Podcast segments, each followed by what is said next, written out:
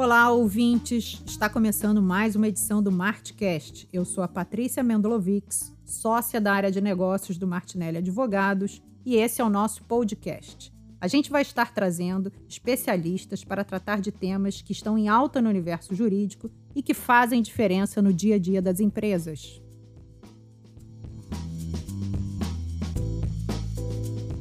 Hoje vamos falar de um assunto que muitos apostaram que seria um dos maiores desafios para as empresas neste ano. É a Lei Geral de Proteção de Dados, que a gente conhece como LGPD. Estão surgindo vários questionamentos sobre limites de tratamento de dados, direitos do titular em cenário de pandemia, dados de saúde se podem ou não ser requeridos, e é no meio de toda essa incerteza que a gente vai conversar com Felipe Ribeiro. Ele é advogado e especialista em direito digital e compliance aqui no Martinelli Advogados. Tudo bom, Felipe? Tudo bem, Patrícia. É, agradeço a oportunidade e o convite para podermos falar um pouquinho sobre a Lei Geral de Proteção de Dados e como as empresas devem dar atenção para esse importante marco legal durante a pandemia.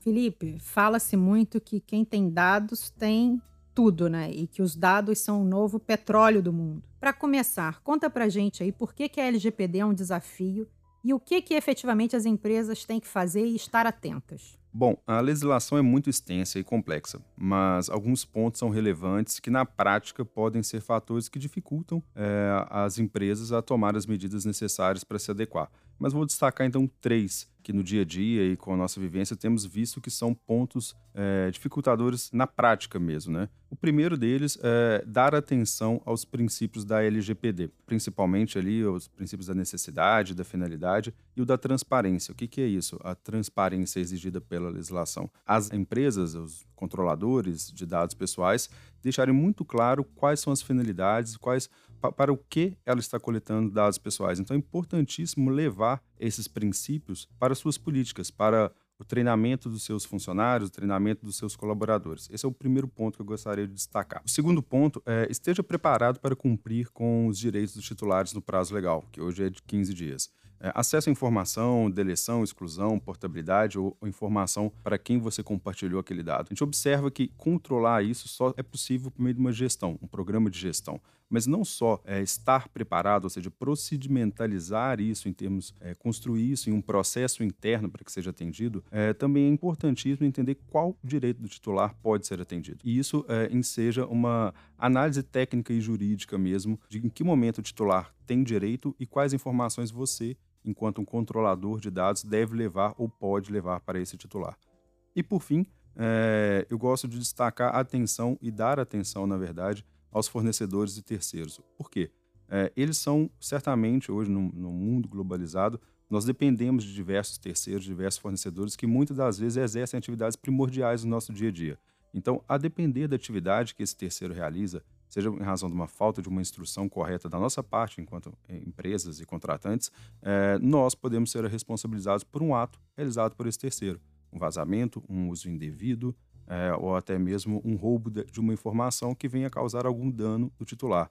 Então é muito importante olhar para sua cadeia de produção, para sua cadeia de suprimentos, entender quais são os agentes, quais são os parceiros que podem te representar um risco e, uh, necessariamente ou de alguma forma, ajustar aquilo em termos contratuais com eles, estabelecer muito bem quais são os papéis e responsabilidades de cada um naquela relação contratual. Felipe, até em relação ao princípio da transparência que você trouxe aí como primeiro item, né, um dos primeiros itens aí, salvo engano, foi aplicada uma multa de 50 milhões de euros ao Google na Europa, não foi isso? Alguma coisa assim? Isso. Em razão do GDPR, que é uma legislação é, aplicada aí à União Europeia, o Google foi sancionado em 50 milhões de euros em razão de sua política de privacidade, ou seja, seja, um instrumento que normalmente falamos ali ou damos transparência para os titulares em relação ao tratamento de dados que realizamos, razão dessa política não ser clara. Não ser clara em que sentido? Deixar para o, o titular informação acerca do porquê o Google precisava daquela informação ou principalmente o que ele fazia na prática. Isso não era claro, então foi entendido um descumprimento desse princípio e aplicada essa, vamos dizer, pesada penalidade, sanção à, à própria Google. Entendido. Obrigada, Felipe. Agora vamos falar da pandemia em si, né? É, tudo isso que está acontecendo, ninguém esperava. Foi algo que atingiu em escala global, empresas fechando portas, trabalhadores em casa em sistema de home office, férias coletivas, enfim, um cenário totalmente diferenciado diante daquilo que a gente tinha no nosso radar, né? Então, como que ficou a LGPD à luz de tudo isso que está acontecendo em tempos de pandemia? Que cuidados as empresas devem tomar e o que deve ser priorizado nesse momento? Perfeito, Patrícia. Bom, a pandemia, de fato, ela foi um rebuliço mundial, né?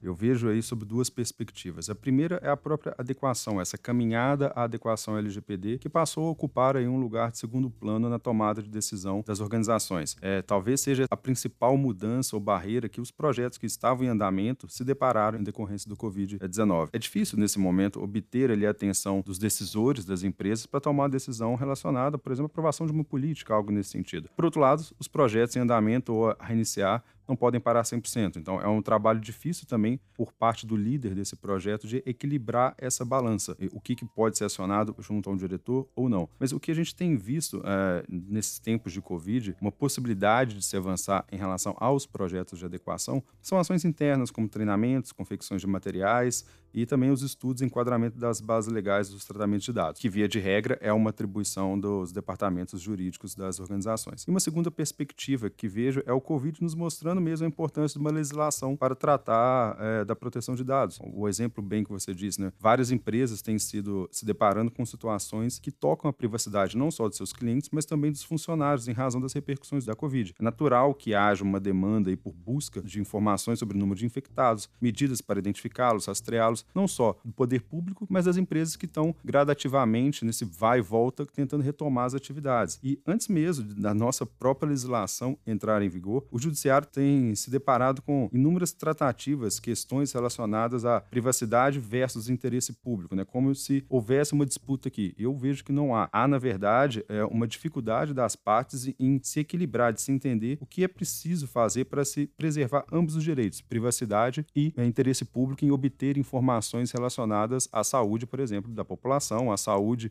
ou localização das pessoas. Então, é, isso sem dúvida mostra a relevância da legislação. E é importante as empresas, no momento em que se deparar com uma situação como essa, por exemplo, um hospital que tem que compartilhar uma informação e tudo mais, buscar se informar em que medida, em que medida ela pode ultrapassar a barreira da privacidade de um paciente, de um funcionário e levar aquela informação para um terceiro sem que comprometa a própria privacidade daquela pessoa, né?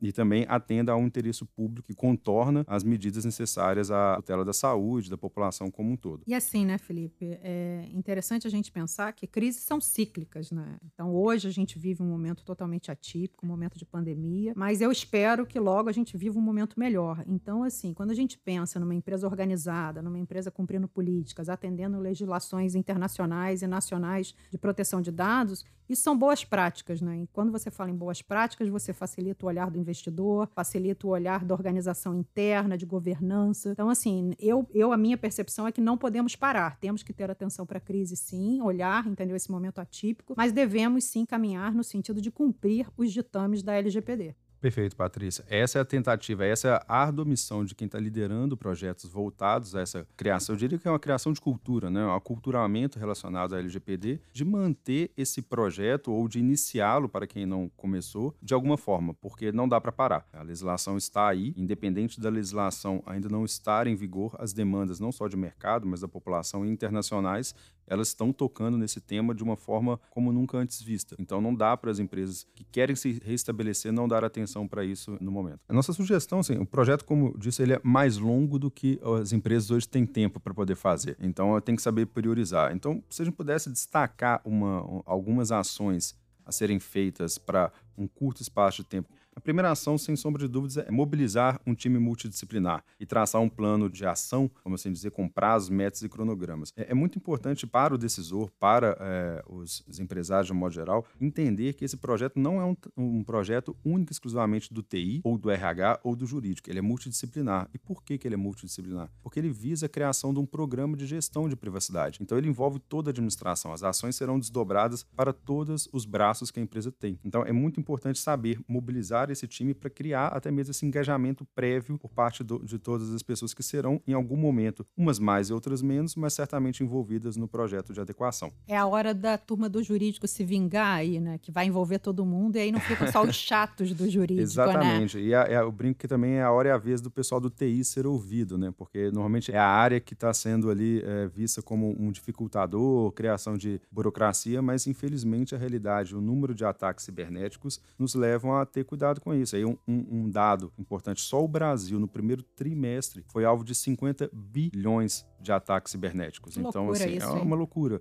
Então, como não dar atenção para isso, né? né? E até mesmo, então, para construir, essa mobilizar esse time multidisciplinar, mas dar para ele uma consistência, a gente sugere buscar um apoio especializado, não só em TI, como um jurídico. É, isso vai facilitar o, vamos dizer, é, o caminho das pedras, né, para se seguir, porque eu vejo muitas é, empresas, de um modo geral, é, sem saber por onde começar, o que fazer, qual o caminho se seguir, para onde olhar. Uma terceira ação que a gente sempre destaca como fundamental para iniciar os projetos é descubra seu status atual, né? Como que você vai se descobrir, descobrir esse status atual? É, juntamente com esse time mobilizado e tudo mais, fazer o que a gente chama de diagnóstico é identificar ali dentro das empresas quais são as lacunas atuais no que diz respeito ao tratamento de dados em si. Ou seja, se a empresa está apta a atender direito, se ela faz o tratamento adequado, então é necessário fazer o que a gente chama de risk assessment, fazer uma análise de risco ali, mas juntamente com essa análise de risco, identificar dentre as atividades exercidas pela empresa e pelas áreas, quais é, tocam ou realizam o tratamento de dados para poder identificar vulnerabilidades e traçar ali um plano de ação adequado pra,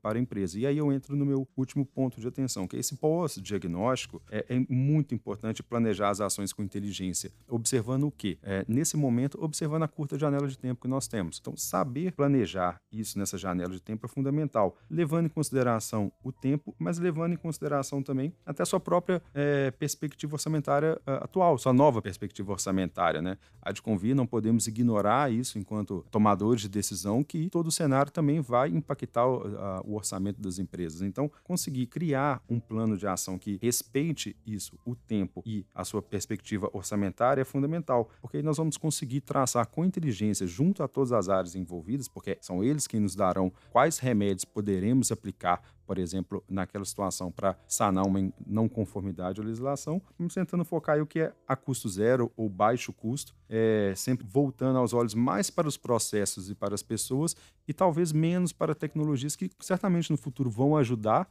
mas que podem ter um, um custo muito grande para se investir nesse momento. Então, é, o que eu tenho para falar para todos que estão nos ouvindo é tentar focar nesses pontos que eu mencionei agora há pouco. Exato, muito bom, Felipe. Eu acho que a gente conseguiu de uma forma bem objetiva dar um norte, né? A empresa deve parar, deve olhar, deve chamar jurídico, deve chamar TI, o RH, organizar dentro de casa aí um cronograma, uma, um procedimento a ser feito para dar início aí às tratativas em relação à LGPD.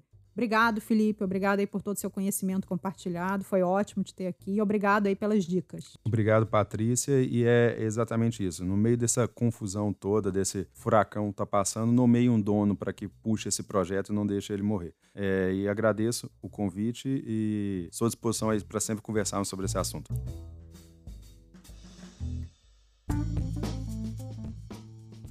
Essa edição do Martcast está chegando ao fim. Esse conteúdo vai estar disponível nas principais plataformas de podcast. Então não pense duas vezes antes de compartilhar esse programa com outras pessoas que têm interesse no tema. A ideia do nosso podcast é informar e esclarecer.